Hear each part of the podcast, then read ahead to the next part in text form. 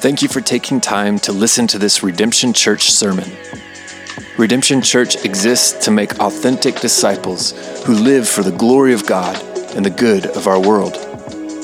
We want to help everyday people wake up to a deep, meaningful life in Christ. We pray this sermon will help. More information about Redemption Church and for additional resources, please visit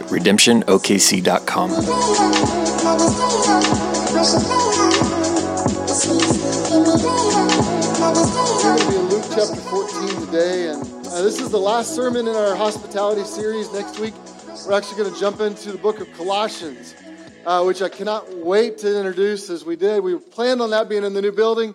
Uh, we're not quite there, but we're just going to trust that the Lord's ramping us up, getting us ready for the new building as we head into that new series for the fall. Uh, we'll be there through Thanksgiving, um, studying the book of Colossians.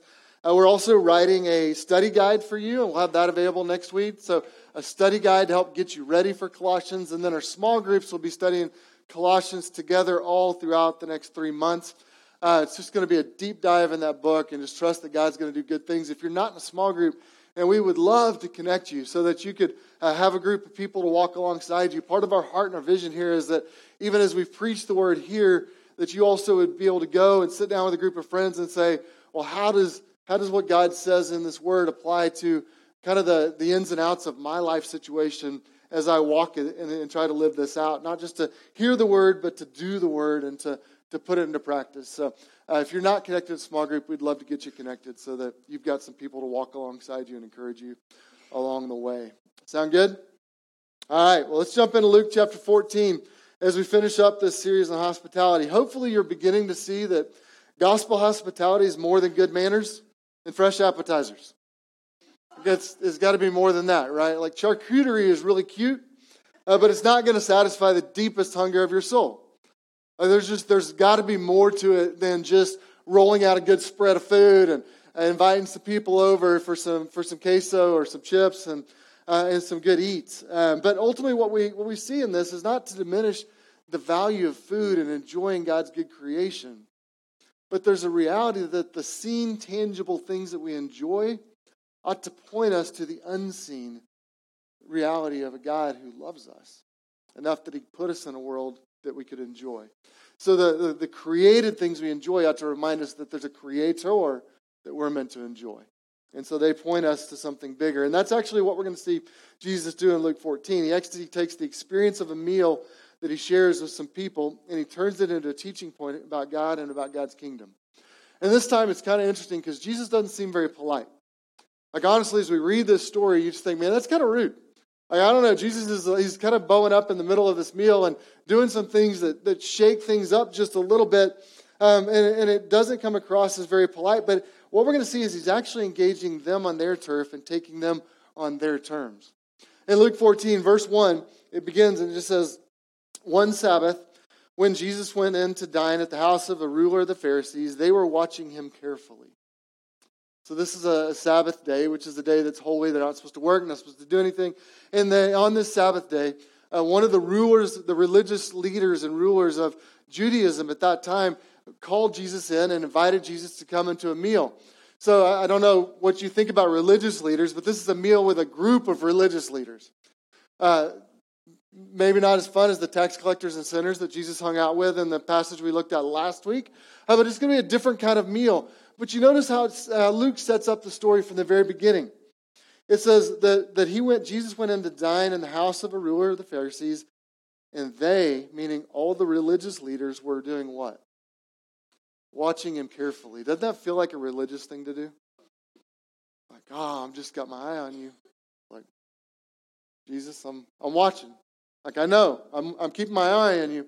So so they're actually the ones that are challenging Jesus. They're kind of testing him. You see these things throughout, throughout the Gospels over and over where it says Jesus is doing something. It said the Pharisees asked him a question in order to test him. So they're actually challenging him and they've invited him over to a meal. And so Jesus is coming in. And what we're going to see is that Jesus isn't coming in saying, I, I want to come in and attack you. He's just saying, hey, I'm going to counter your challenge. And what we're going to see is he's just actually better at it than they are. And so in Luke 14, it begins, and this whole story begins to unfold. And the first thing Jesus done, does, he says, Is it lawful to heal a man on the Sabbath or not? Remember, this is the Sabbath day. And there's a guy that's there at the table, apparently, that has something called dropsy. And Jesus goes, I'm going to go ahead and heal him. And he heals this guy. And he looks to him and says, Which one of you would not heal your son or help your son out of a ditch if he were found himself in a bad place? Or if your own oxen, your, your, your prized possession, was in danger, that you wouldn't rescue it and, and bring about its care? Asking a simple question. Wouldn't you help someone that was in need if you could? And what's the right thing to do? Then Jesus goes on and tells another story, and they begin to tells them this little parable about uh, where they where it is they're to sit. And he says, now if you go to a, a party and they invite you in, you know you've got the the head of the table, and then in those days the way they worked everything out was the people that were most important sat near the head, and the people that were least important kind of got down near the rear of the table, and so they're back here at the backside, and and so there's this progression of what it is. And he says, when you walk into a house party and you're invited don't go to the top and sit yourself at the, at, at the head of the table, uh, because then if they come and there's someone more important, it's, it's kind, of a, kind of a bad deal. And they go, hey, uh, we kind of need you to move back down the table a little bit. And you're going to be ashamed of the fact that you got moved from where you thought you fit to someplace a little bit lower on the pecking order of importance. He says, instead, seat yourself at the bottom. And then if they invite you up and said, you actually belong up here, then you can feel good about what it is. He's asking a question for them. Shouldn't you be willing to admit that you're not really that impressive? And don't we see that all over in our world? Don't we feel that on our hearts? That sometimes we want to be impressive. Sometimes we want to appear as something that maybe is a little greater than what we really are. Um, Jesus was, was, in a sense, calling that out. And what we're going to see is all these things are actually a setup. And Jesus is going to ask them an important question through a parable that he's going to tell in the second half of Luke 14. He says, When the king sends a signal that his great feast is ready, will you be willing to come to the table and admit that you're needy and hungry? Any of you have a holiday tradition like Christmas, Thanksgiving, where you had a kids' table? Like you had the adults' table and then you had the kids' table? Part of what Jesus is asking them is, hey, would, would you be willing to go sit at the kids' table and admit that you don't have it all together and you just are dependent upon someone else to provide everything you need for you? Because that's really what God's grace looks like. It's someone else has done all the work. Someone else has prepared the meal. Someone else has provided everything that you need. All you do is sit at the kids' table and receive the, the great provision of a great feast. And that's the picture that Jesus is going to portray here. So let's pick up the story in verse 12. So Luke 14, verse 12. And Jesus said to the man who had invited him to the dinner, when you give a dinner or banquet, do not invite your friends or brothers or relatives or rich neighbors, lest they invite you in return and you be repaid. But when you give a feast, instead, invite the poor, the crippled, the lame, the blind, and you will be blessed, because they cannot repay you, for you will be repaid at the resurrection of the just. It's an interesting story that Jesus begins to tell. And one of them hears this story, and uh, you can almost feel the tension, can't you? Like he's, he's sort of correcting the guy that invited him to a meal, and it's like, oh, it's probably not, you know, proper etiquette. Not sure what you're doing. And a guy gets uncomfortable, so another guy steps in and just tries to like ease the tension in the room. Uh, this guy's probably a peacemaker, and he, he says, whenever one of those who reclined at the table with him heard Jesus say these things, he said to him, Blessed is everyone who will eat bread in the kingdom of God. Good theological religious answer. Jesus said to him, A man He's going to tell a story. A man once gave a great banquet, and he invited many people to join him. And at the time for the banquet, he sent a servant out to say to those who had been invited, Come, for everything is now ready. But they all alike began to make excuses. The first said to him, I've bought a field and I must go out and see it. Please have me excused. Another said, I bought five yoke of oxen and I must go examine them. Please have me excused. Another one said, I've married a wife and therefore I cannot come. So the servant came and reported these things to his master. Then the master of the house became angry and said to his servant, Go out quickly to the streets and the lanes of the city and bring in the poor, the crippled, the blind, and the lame. And the servant said, Sir, what you commanded has been done, and still there is more room at the table. And the master said to the servant, Then go out to the highways and the hedges and compel people to come in, that my house may be filled. For I tell you, none of these men who were invited first will taste my banquet. This is the word of the Lord. It's a story that's called the parable of the great banquet or the parable of the great supper. And it's a story that Jesus tells. And I want to just break down kind of what happens in this parable. Uh, it's a story about a great banquet that a man has, has thrown for everyone. He's invited many people, and we're meant to get the image of this kind of lavish feast in a great hall. Uh, you're meant to smell incredible food wafting across and hear the clinking of glasses and uh, the silverware that's there and uh, people that are, that are laughing and, and, that echoing throughout the hall. And Jesus, in Jesus' parable, God is actually the host of the party, and the meal at the table represents the blessing of God's salvation and all of its benefits. So it's, it's a meal that represents God's saving them and restoring them to right fellowship with Him so that they can enjoy God's presence and all the goodness that He wants to give to them. And the master of the house is God. And so God, in the story, has invited all these people to come to the meal. You notice it says when the meal's ready that they rang the dinner bell. Uh, I mean, be, if you're in the South, that'd be a good thing to do. They just go out and ring the dinner bell. It's not really what they did. In that world, what they did was they sent a servant out. And so what happened if you had a big feast was uh, kind of like an RSVP card.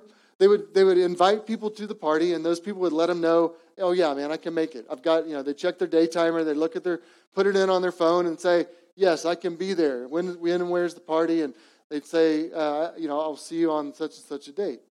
So what's happened is uh, the, the invitation has gone out, and all of these people have said, yes, I can be there.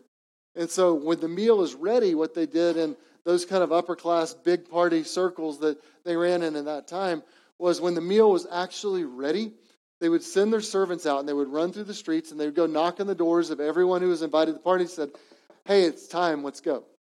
And so those people would know to come on and show up because the meal is now ready. And what's happening in this story now is these people start coming up with excuses, don't they, of why they can't come. So the, it's not just something that seems a little bit off. It's something that isn't just a little lack of courtesy. It's just flat out rude. It'd be like sitting in your RSVP saying we're going to be there and then no show in a party. Uh, it's kind of the picture you're meant to get. You're meant to have. Notice in verse 18 what it says. But they all alike began to make excuses. When Jesus is telling the story, it says they all alike began to make excuses. What he's saying is all of these people had the same problem. The, the, the, issue, the, the thing that's, that's coming to the forefront here is going to be the same in all three of these people. They've all got the same issue. And the, and the problem is this that other opportunities seem more significant than the offer of this meal. Uh, Jesus is saying that, that the immediate things that they feel like they need to do get in the way of deciding to come and enjoy the offer or the invitation that Jesus has, or the, the master of the house has offered to them. One guy said, These excuses are lame. They're even insulting in light of the occasion and the previous willingness to come. The fact that they said they would come, now they've got these really lame excuses. Look at their excuses. Uh, the first one, um, there in verse 19, uh, just, uh, where to go? Just says that I've bought a field and I must go out to see it. Uh, when he says I must go, what he's, it really is dealing with priorities. He made a purchase of a field. What happened oftentimes in that world is if they through a financial transaction. They would go and buy a field. And so after the, the transaction had been done, the money had changed hands, they would go to inspect the field to make sure that everything was done just right. And so what this guy says is, hey, I know I said yes in RSVP that I would be at the party, but I must go do something else because my priorities dictate that I need to go and take care of this business transaction. The guy uh, doesn't seem like a bad deal. He wants to make sure his financial investment is in order, right? Uh, seems reasonable in some ways, but think about it for just a second. Now, did he really have to invest the field that night during dinner time? Was he not going to eat dinner somewhere else? Was he not going to reserve any other time? Was the field going to radically change between 6 p.m. that night and the next morning at dawn? Probably not. But for him, the value of the kingdom and the meal that was offered to him was not as important as the financial dealings that he had. Verse 19 says, Another one said, Hey, I bought five yoke of oxen. Now, Five, uh, this time it's not land, it's livestock. Five yoke of oxen was, was an enormous amount of wealth in that world. Most landowners that, that would farm the land would have one, maybe two. To, to purchase five additional yoke of oxen meant that this man probably owned as many as 250 acres to farm, and he was wealthy by any ancient standard. And let me ask you a question the same question we asked before. was anything radically different going to happen to these yoke that he had to go take care of that night? Or could it not have waited till morning? And yet he felt like this is a priority that trumps my going to the meal that I already committed to do. So he matches the same man's decline and says, Please have me excused. And he uh, moves on. This man's very focused on the accumulation of wealth, his success, his influence, building a name for himself. And in all of those things that he continues to work and to, to try to build, he just says, This is my priority, and it, it goes ahead of my enjoying a meal with this master that invited me to come. Now, verse 20, another one said, I've married a wife, therefore I cannot come. This one's kind of funny, I think. Like, honestly, I look at it, I feel like Jesus probably said it tongue in cheek. In fact, Jesus at this meal of religious leaders would have been all men around the party. Women weren't invited to come in that day. And so Jesus uh, is, is kind of saying this thing, and, you know, it's like, well, I'm, I'm so dreamily in love that I can't I can't, I can't, you know, distance myself from my spouse for an hour or two for a meal. You know, so there's that deal. Or maybe his honeydew list is already so long that she's not going to let him go. We don't really know, but basically the guy's answer is, um, I'm married. So like that just should cover it. Like I'm never going to make it to this meal. And um, but look at the master's response in verse 21. What's the master say? So the servant came and reported these excuses to his master, and the master of the house became angry. Jesus saying that God, the one who invited everyone to come and enjoy this meal of his bounty and his blessing and his fellowship, the ones that refused him, that it made him angry. Now remember, Jesus is telling a story in response to the man's statement in verse 15. What was the, what was the guy's statement? He said, Blessed is everyone who will eat bread in the kingdom of God. What's Jesus getting at? Saying, I'm not sure you guys are really as focused on the kingdom of God as you think you are. I'm, I'm not sure that you really are as in touch with the blessing of getting to sit down in the kingdom of God and enjoy his bounty and his blessing as much as you think you are. In fact, I think you've been missing the point of everything I've been saying. And so Jesus is, is, is coming at them because he wants them to understand the master of the house is God and God's prepared a great feast, but they're going to reject his offer. In fact, the fact that they are there challenging Jesus, Jesus came, and when Jesus stepped in, the first thing we see Jesus said in the Gospels is, uh, The kingdom of God is at hand, repent, turn, and trust, because Jesus was the one that was coming to bring the kingdom, and yet these religious leaders were rejecting Jesus. And so they were not going to enjoy the blessing that God had for them. In fact, what Jesus' parable is, is ultimately it's a, it's a warning saying that God's kingdom is coming with greater blessings than you can imagine, but you're about to miss out on all of it because you're distracted with all these other things. Friends, let me ask you a question. Does this message apply to you and me? Do, do people in our world also miss out on the blessing of the kingdom of God? Do we have the capability of singing songs about the kingdom and talking about the kingdom and thinking about, oh, it'll be good one day to be in the kingdom, but have eyes that are looked that look about three feet in front of us and can't see what eternity looks like? We all struggle with the same thing. We seek comfort, security, and safety, just like the guy who made the first excuse. Said, Hey, I need to go invest my, make sure that my investment of this field that I purchased is going to provide for all my needs. I need to make sure that it's going to take care of everything that I have. And, and, and, I, need to, I need to make that a priority. I can't, I don't have time to, to go spend at this meal with the Lord and dealing with his kingdom because I've got to focus on this. We, run after comfort, security, safety. We also run like the second guy after success, growth, wealth, influence. Like the guy with the five oxen that says, Hey, I need to go and make sure my investment is going to produce because I need to reap the benefits of all the investment that I made. And we do the same thing. We also run after family and relational and sexual enjoyment and the things that, that family and marriage can provide. And sometimes we allow that to cloud even our view of the kingdom. These are all good things, but they make bad gods, don't they? And so there's this push that Jesus is saying. He's challenging them to look beyond the immediate to see the blessing that's eternal, that will last forever. In Jesus' kingdom, what he's going to say is it offers a forever inheritance where moth and rust cannot destroy. Uh, we see elsewhere in the scriptures that, that to, to follow Jesus into his kingdom means that one day we get to rule with him forever as those who co reign alongside him in the new earth. that we enjoy a new community, a forever family with the people of God. Jesus is wanting us to reframe uh, the way in which we see the things that we label as must haves today so that we take hold of the things that are you don't want to miss out on this blessing tomorrow. But it's so easy for us to set our, eye, our sights on the immediate thing. In fact, philosopher Charles Taylor tells us that we all in our current world live in this, what he calls the immanent frame, which means that as far as we can see is how much my enjoyment of my world exists right now, and that's about as much as we can really see. And what Jesus is saying is that in that kind of a, a world of seeing, I want to give you a vision of something bigger. I want to take you beyond right now and right here and what you experience and what I, what I feel and what I desire to show you a greater good that's to come. It's interesting that Jesus, I think, is, is being pretty straightforward. He's saying, Hey, I understand your current priorities. I just think your priorities need to change. And you feel that way sometimes with your kids, your spouse, your coworkers, your boss.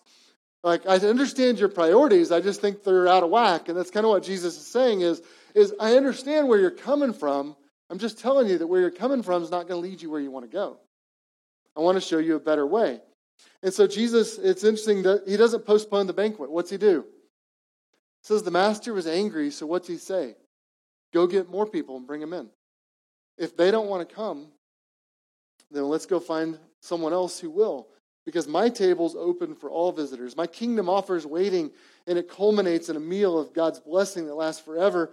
And so he's not going to postpone the banquet. He didn't go, "Oh man, the food's ready. We'll just wait till we'll wait till it's convenient for y'all to show up and come back in." He says, "No, uh, the meal is ready. So go and find someone and invite them to come in." Friends, this is an important point. You understand that God will not be mocked. That God is holy and that he fights for his glory, and that he is a zealous God for his own glory. And so Jesus is, is trying to help them understand that this meal is not going to be pushed off, pushed off. God is patient, and God is kind, and we see in Scripture his name says that he's slow to anger, but his holiness and his glory will not be set aside for the convenience of the people he created. And so there, there's this clear statement that it makes where he says, No, the meal is now ready. Come and eat. Because it's, um, it's already been done.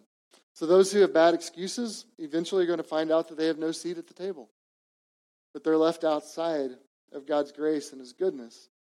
And yet, Jesus, and where He's going to go in the rest of this parable is He wants us to understand how revolutionary God's grace really is and how good it really is.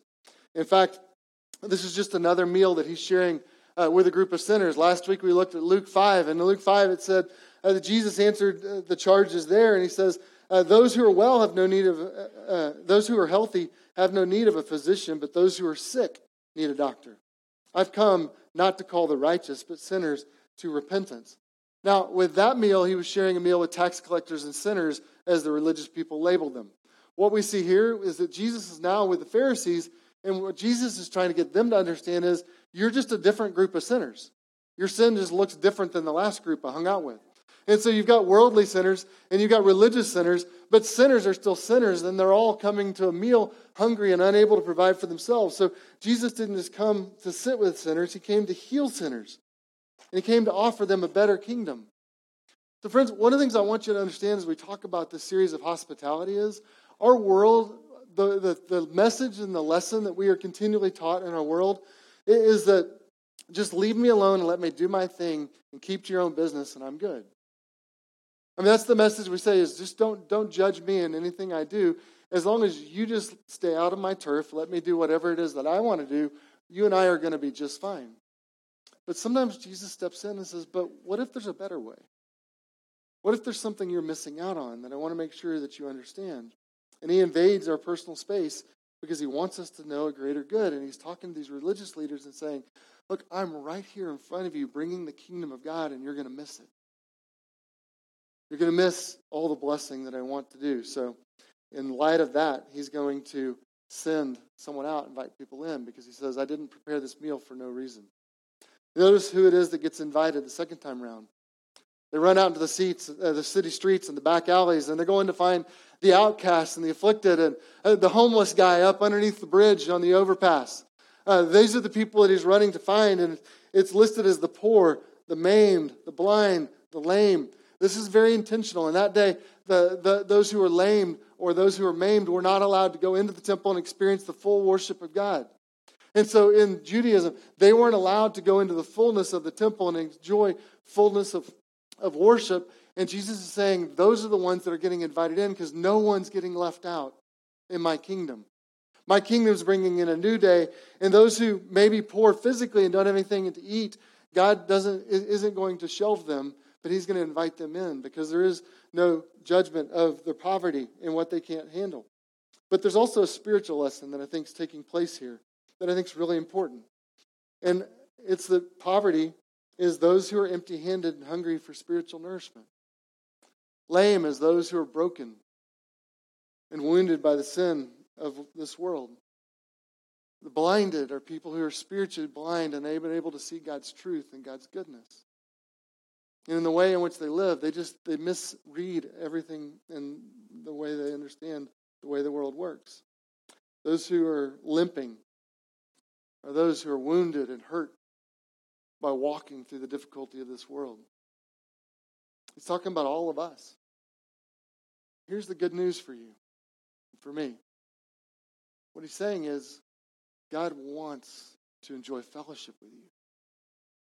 And God will do everything that's needed to restore you to right place with Him. And in His revolutionary grace, He will welcome you in to enjoy a meal with Him that lasts forever. The scriptures talk about receiving bread without payment or water that's never ending.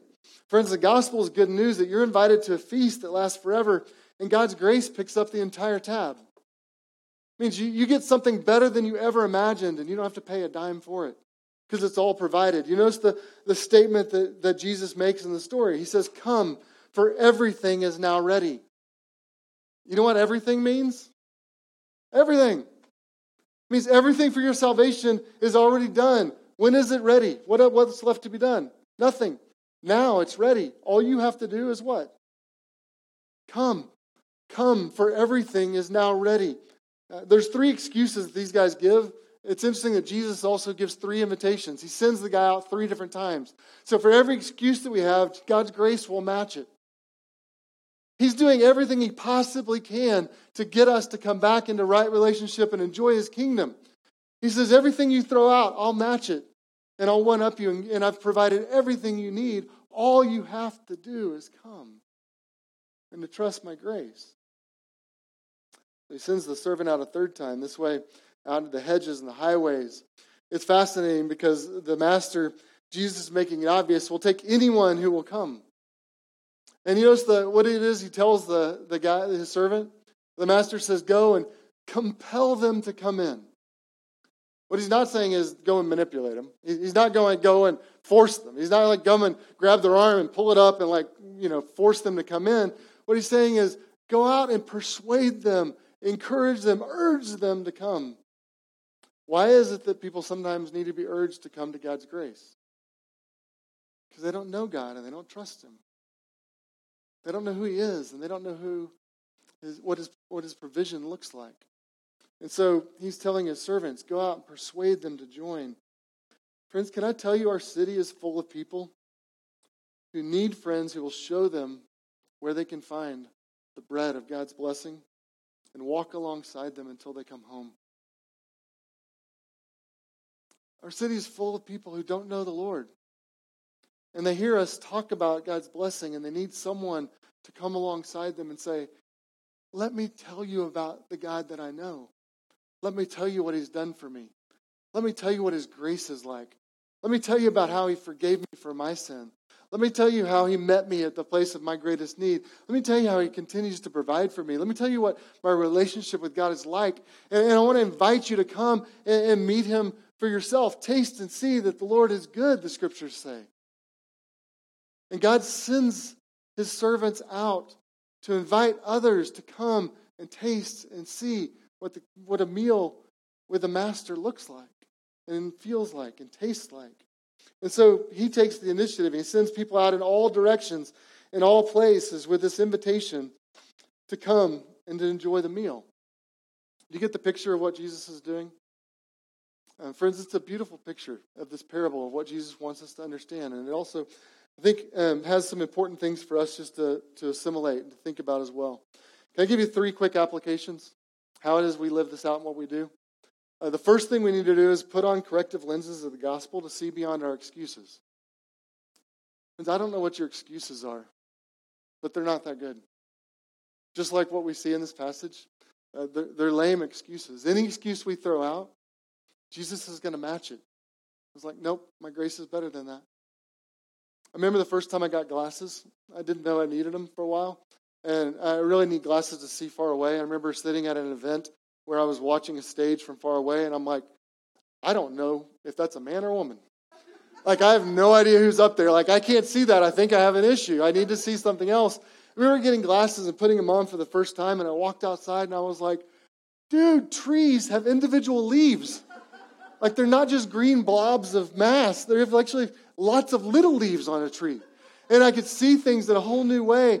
And friends, we need, we need to put on the corrective lenses of the gospel to see life as it really is, to see that our security in our things is not really that secure, to see that our success is not really that great, it's not going to last forever, to see that the family and our ability to navigate, manage, and make sure that everyone's happy all the time isn't really going to last.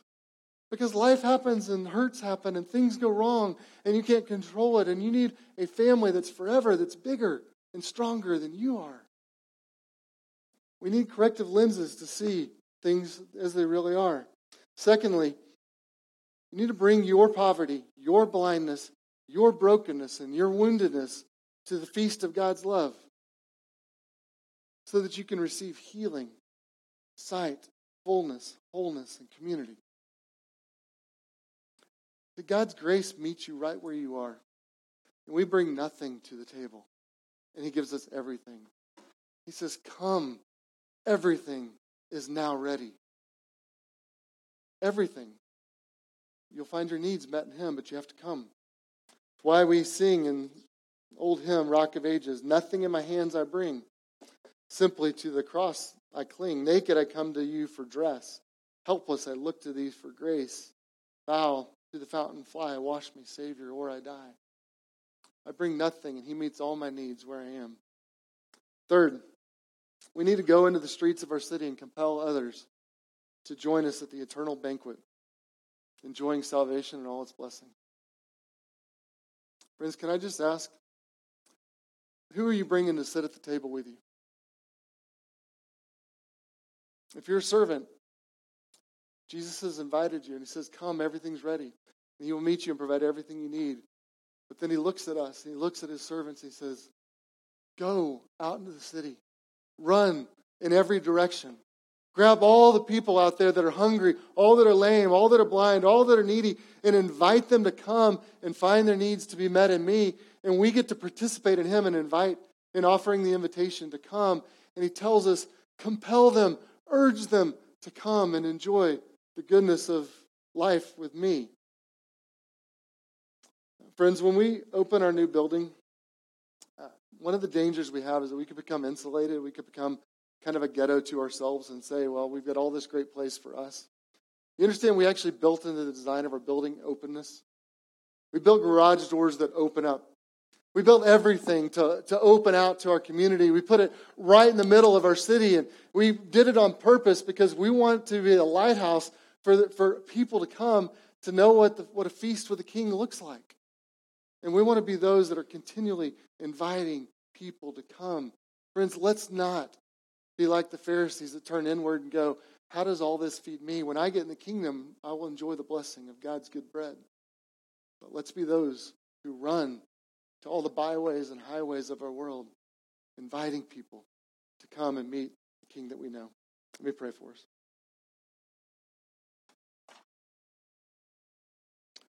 Father, your word says, Blessed are those who are invited to the marriage supper of the Lamb. And we know that the end, that you will come, that you will send your Son to restore and make all things new. and that all those whose names are written in the Lamb's Book of Life will enjoy life with you forever.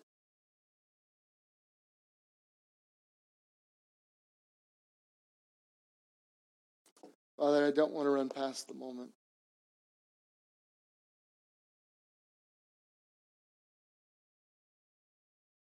Father, there's people all over our city that don't know you. They don't know your goodness. They don't know your grace.